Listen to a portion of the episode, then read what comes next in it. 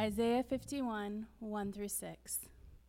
Listen to me, you that pursue righteousness, you that seek the Lord. Look to the rocks from which you were hewn, and to the quarry from which you were dug. Look to Abraham your father, and to Sarah who bore you. For he was but one when I called him, and I blessed him and made him many. For the Lord will comfort Zion he will comfort all of her waste places and will make her wilderness like Eden, her garden, her desert like the garden of the Lord. Joy and gladness will be found in her, thanksgiving and the voice of song. Listen to me, my people, and give heed to me, my nation. For a teaching will go out from me, my justice for a light to the peoples.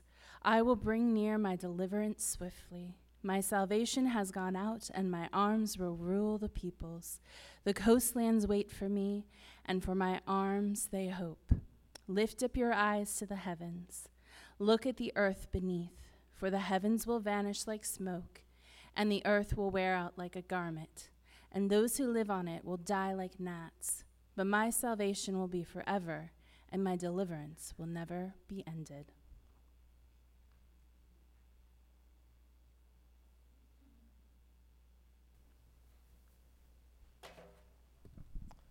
Good morning, everyone. Is this on? Hello, hello. All right, great. Uh, hi, uh, my name's Kevin, uh, and I'm really grateful to be here this morning. Um, I preached here about six months ago or so, uh, and some of you may remember. um, and back then, uh, the last time I was here, I started out my sermon by saying that I was really grateful and that it was an honor uh, and also a res- responsibility to preach the gospel in such tumultuous times. And I think that few of us would have guessed that six months later, uh, everything would be so much worse that it would make those last six months ago seem like a utopia. But um, to be able to preach today is that much more still uh, a blessing and a burden, and I'm really grateful to be able to bring the word of the Lord to you this morning. Uh, I bring up the state of the world uh, not to clear the air or to get the nervous laughter that we all just heard, uh, but because I think it's crucial to how I read the text this week, the text we just heard, and how I think that we're all able to hear it today. This text from Isaiah is really good news. It's really positive, it's hopeful, optimistic, inspiring. Uh, and as it took me on a journey this week, uh, I went through a variety of different emotions in response to it. Uh, and the main one that I started out with, that I feel like I kind of have to confess to you this morning, is that this text made me angry. Uh, I even scoffed at this passage and all of these promises that are up here. Uh, and part of that is because I had a really, really bad week at work. Uh, I work in Hollywood for people who uh, are currently living on the streets or formerly living on the streets. Um, and the first part of this week, uh, over and over, I was confronted with uh, the really terrible realities of homelessness and the systems that are supposed to be helping people. And um, kind of over and over, I watched those systems fail the people who are really vulnerable and need it the most. Um, so, suffice to say that by about midweek, uh, as I was really getting into this sermon, I had enough evidence for myself to kind of conclude that this world is too far gone, uh, that all the systems are broken, and that there's not a lot to hope for. And I, I don't tell you this just to bum you out. Um, but just to be honest about where I'm coming from this week in bringing this Isaiah text to you, uh, and I bring it up because I think that we we all might be in a similar place. I mean, zooming out from my own experience this week, uh, it's kind of hard to have a lot of hope right now in the world. Um, lines are being drawn in the sand in our nation around racial politics. Um, there's a lot of hate that's boiling to the surface right now. Uh, one of my friends and pastors this week wrote that this is a war for the very soul of this nation, and I, I believe that this week. Uh, and these last few weeks, it has felt like the wrong side is winning of this war, uh, or at least that the wrong side is getting stronger. And I think a lot of similar exasperating things could be said about our tension with North Korea, the negative impacts of climate change on the developing world. Uh, it's just a hard, it's been a hard season. Uh, and when the news around is so bad, and then you read a passage like this, uh, it's hard, at least for me, to, to take it seriously. Uh, when I read about wildernesses becoming gardens and God's victory and triumph, it's really easy to say, yeah, sure, God, but when? When is that coming? I think now would be a really good time for some of that. Uh, but it seems like promises like this always feel further and further away. And at first, I had no plans to preach this text uh, for all those reasons. Um, I thought, you know, that's a nice text and all, but I think maybe right now we need something a little more tangible, something practical that we can work with. Um, all because I think it's hard to believe good news or even hear it when the news around is so bad. But I was reminded this week of the world into which this text, this prophecy, was first heard and proclaimed. The Israelites who first heard this had lost everything their land, their religion, their social structures, their whole sense of having a place in the world. And then here comes this word of promise. I wonder how ready they felt to hear it. And as I think back to all the times in Scripture where promises and prophecies like this are made about the future and about the victory of God, uh, Isaiah 2 speaks of an end to war and uh, weapons and being beaten into plowshares, which are tools for agriculture. Revelation 21 speaks of a new heaven and a new earth where every tear will be wiped away, there'll be no more death. All of these passages were, passages were actually proclaimed at some of the worst times, at the times of persecution, of exile, when people like us were not really ready to hear them.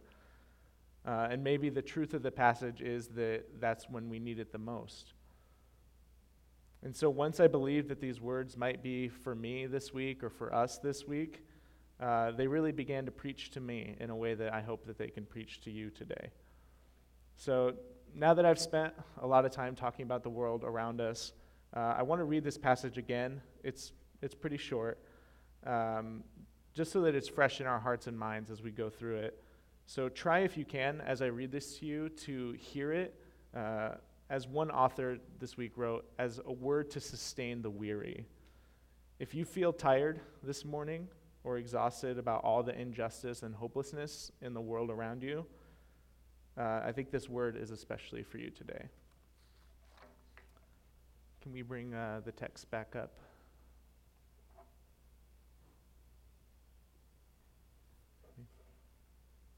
All right, well, I'll, I'll just read it. And, oh, there it is. Perfect.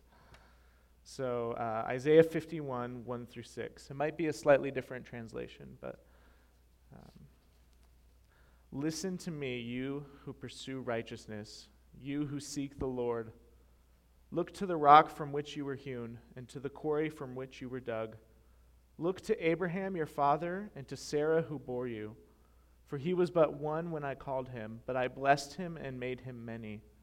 For the Lord will comfort Zion he will comfort all her waste places, will make her wilderness like Eden, her desert like the garden of the Lord. Joy and gladness will be found in her, thanksgiving and the voice of song. Listen to me, my people, and give heed to me, my nation. For a teaching will go out from me, and my justice for a light to the peoples. I will bring near my deliverance swiftly. My salvation has gone out, and my arms will rule the peoples. The coastlands wait for me, and for my arm they hope. Lift up your eyes to the heavens and look at the earth beneath, for the heavens will vanish like smoke, the earth will wear out like a garment, and those who live on it will die like gnats. But my salvation will be forever, and my deliverance will never be ended. Amen. so, a few observations that jump out uh, as we hear this the second time, specifically around the language that's chosen here. For one, there's a lot of imperatives, which means commands. There's a lot of commanding language. This text is urgent. So if we're tempted, or I was tempted this week, to believe that this passage is simply just some nice things to think about and to hope for, uh, we're missing out that it's actually a call to action. And two, the tenses of the verbs here, they change back and forth from the past to the present to the future to active and passive, meaning that this isn't a passage only about stuff that's going to happen later. It's about stuff that has already happened, that's happening right now, and about stuff that's going to happen later. So already this passage uh, worked on me this week to defy my criticism that this is only something that's going to happen later that we're all just waiting for. So the proclamation begins by calling on those who pursue righteousness and those who seek the Lord. Now, I know enough about this church to know that these things describe you. You are a church that loves to do what is right, you do justice, you talk about it, you're working on reconciliation. I know this because I know your pastors. I see your chalkboard back there. You guys are doing this. And so you don't need another sermon, especially from me, telling you to do justice. You guys are on it. Um, so today's word for you, then, it's a word of encouragement. An author I read this week pointed this out, and it seems very obvious, but it really hit me that people who do justice are especially prone to discouragement. It's very easy to get discouraged when you're trying to do what's right. So, for all of those of us who love justice this morning and feel like we might be losing a little bit of hope, Isaiah 51 is a word of hope. So, the first offering of that hope is that God asks us to look to the past. The Israelites in this passage are reminded to look back to Abraham and Sarah and the fulfillment of the promises that were given to them. God promised Abraham that he'd be the father of many nations and that God would bless the entire world through him. And this is a really beautiful story for them to remember. It is absolutely crucial to their theology and their history. But anyone that's familiar with that passage knows that this was not an easy promise. It wasn't simple, it wasn't easily fulfilled. God made Abraham that promise, and then 10 years passed without having any children. So they tried to take matters into their own hands. Abraham had a child by their servant Hagar, and that did not go well. And so then, 15 years later, after that, they finally had their first child. So almost 25 years since that promise was made until that promise was fulfilled. Could you imagine waiting that long for a promise from God? I mean, I would be maybe asking, hey, God, why didn't you wait and make that promise till right before it was going to get fulfilled, right? That's like uh, finding a genie lamp and getting one wish and then it not being granted for 25 years. I, I give myself like maybe a month before I thought that I would just, I had just been tricked. this, is, this is not happening. So, being called to remember this story of Abraham and Sarah is a reminder that God's promises might be a long way out, but that they're still dependable. And another little part of this Abraham story that really stood out to me uh, is that it acknowledges that Abraham was but one when God called him, but God made him many. And for those of us who seek justice and pursue righteousness, uh, it can always be or it can often be a very lonely experience. Abraham felt like he was but one. And throughout the centuries, a lot of our best examples of justice and peace and righteousness in the Christian faith have struggled with these profound feelings of isolation. Uh, Dorothy Day, who's one of my heroes, she titled her memoir The Long Loneliness. And other phrases like labor of love or the struggle often accompany these stories of people who did this hard work. It's so easy to feel alone uh, when we're doing God's work of justice in the world. But the word of God for us, if we feel that this morning, is that we're not alone, that God has made us many, and we can look around this room and see others who are doing this work. We can look to the past and see those who have gone before us Abraham, Sarah, Dorothy Day, Martin Luther King. We can see these people who experienced profound loneliness and struggle, but who saw God's work come through. And we can look to the future. And we can take courage that this is all headed in the right direction. It says, The Lord will comfort Zion, which is the word that's used to describe the future city of God's people. God will comfort all the waste places, and the wildernesses will be like the Garden of Eden. There'll be joy and gladness and thanksgiving. Now, this is the part of the passage that is about the future, and at first to me seemed a little out of touch. It's easy to read this part and say, How do we get there from here? How does a desert become a garden? And there's no simple answer to that other than to say that we will get there from here. As certainly as God has gotten us to this place, as certain as we can believe anything to be true about God, we must believe that this is where God is taking us. It may not feel like it in 2017 or really any of the 2010s. But if we look back to the rock from which we were hewn, we can see that the world is on a trajectory toward peace and justice. And for those of us this morning that dare to believe, we can actually see the world undergoing transformation and rest assured in the promises of where this is all headed.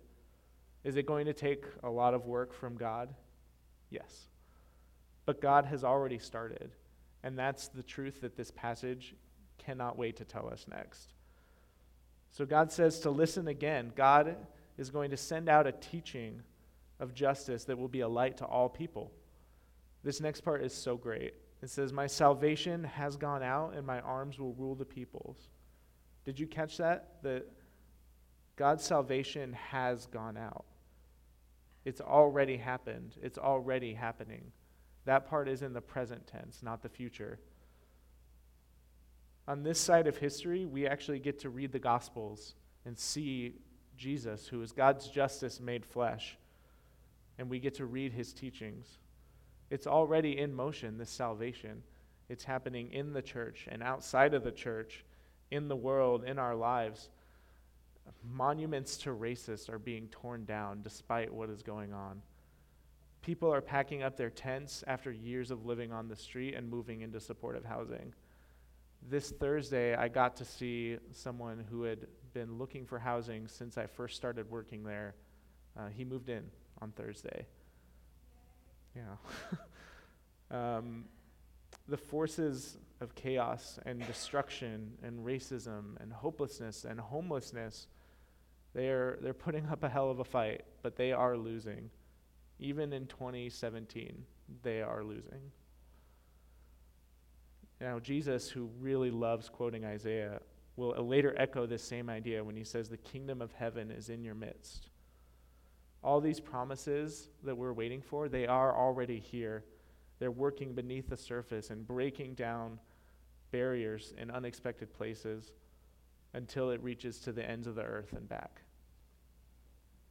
Now, this salvation that's, uh, that's talked about here, it's actually loaded with language of victory and triumph. Other translations don't even use the word salvation, they'll say deliverance or victory or triumph.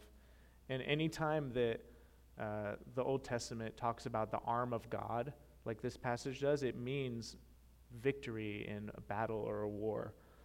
Now, I don't know about you, but when I think of God and battle and war, I get a little nervous. I think that we have a lot of evidence throughout history and even throughout Scripture of uh, that not going well when we conflate God and war and battle. But we should be reminded that Israel is not technically at war in this passage. The book of Isaiah goes even as far as to say that Babylon is God's instrument. Their enemy was an instrument of God during this exile. So the victory in this passage, it's not against an army or a people, but it's a victory in the struggle for justice. And so I think it's important to use this language of victory and triumph and salvation together because it reminds us that in the struggle for justice, God takes a side. In light of what's going on in the world, it's important to acknowledge that God is not neutral about what's happening. Now, to be clear, we should always be questioning ourselves to ask if we are on God's side. Uh, we should never take that for granted. But don't let anyone suggest to you that God is not interested in the struggles of this world. This text and countless others remind us that God has an agenda, that others oppose that agenda, and then that creates conflict. God is not just going to swoop in one day, save everything, and, and laugh at us for worrying about all these things. No, this is a God of victory, of triumph, that salvation has a side. The battle for justice, the struggle that we go through, it's not arbitrary, it's not for nothing. Now, making sure that we're on the same side of God is crucial because, as we've already said, we know who wins in the end. But don't let anyone tell you that salvation doesn't mean victory for justice. So finally, the passage asks us to look at one more thing, or rather, two. Raise your eyes to the heavens and look upon the earth beneath. This is the ultimate call of the passage. We should look to the heavens and we should also look to the earth. We can't only look at one. So much of what goes wrong, I think, uh, with how Christians relate to the world is that we find ourselves in different camps. Some of us looking too much at the earth, and some of us looking too much at the heavens. Because if we look only at the heavens, we forget about the world and its injustices and the side that God is on. You might find yourself saying that God is just going to take care of all of it and I don't have to worry about it. Let's just focus on going to church. but if we look only at the earth, we miss out on the promises of grace that God has proclaimed are coming and that are already here. And we might find ourselves like I found myself this week feeling overwhelmed, like that there's nothing worth celebrating, that the world is too far gone. I found myself unable or maybe unwilling to look to the heavens this week and to the heavenly things that are happening here underneath the earth uh, until this passage preached to me. So we are called to be people who look back and forth to the heavens and to the earth constantly. We must be people who look at texts like this that promise a beautiful future and then immediately look back to the earth, to the hopelessness in our world, and then watch those two things collide. We must constantly live and look between heaven and earth until those two become one. We are people who are called to live between those two realities between the old that's passing away and the new that is coming, between the now and the not yet. So until every wilderness is a garden, we must constantly look at that wilderness in search of water, anticipating and believing that the water is coming, carving out pathways and channels for the water to one day flow, planting seeds with the belief that they will be nourished. The promise is that water will one day flow, that the earth and the heaven will be made one.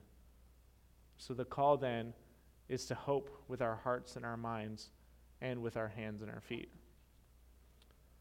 So may God grant us ears to hear, eyes to see, mouths to proclaim, minds to imagine, and hearts to hope. May God embolden our hands and feet to begin moving and acting in the belief that everything that God promises is coming true and will come true. So, God, I thank you for your word of hope to some weary lovers of justice this morning. God, I thank you for sustaining the weary. God, grant us faith to just believe it a little more each day.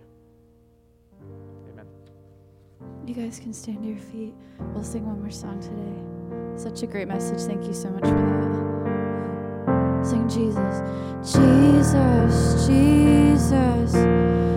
You make the darkness tremble. Jesus, Jesus. You silence fear.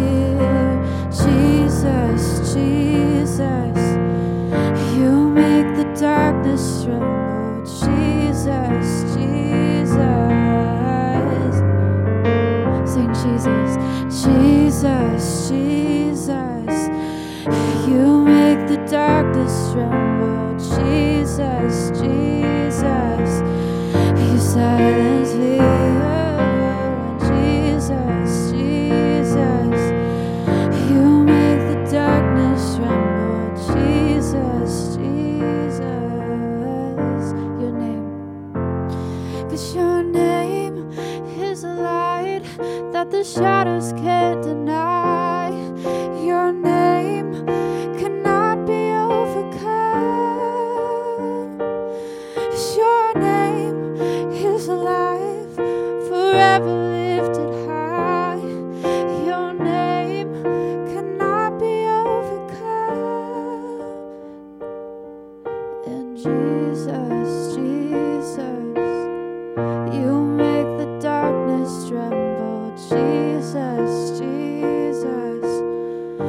Silence fear.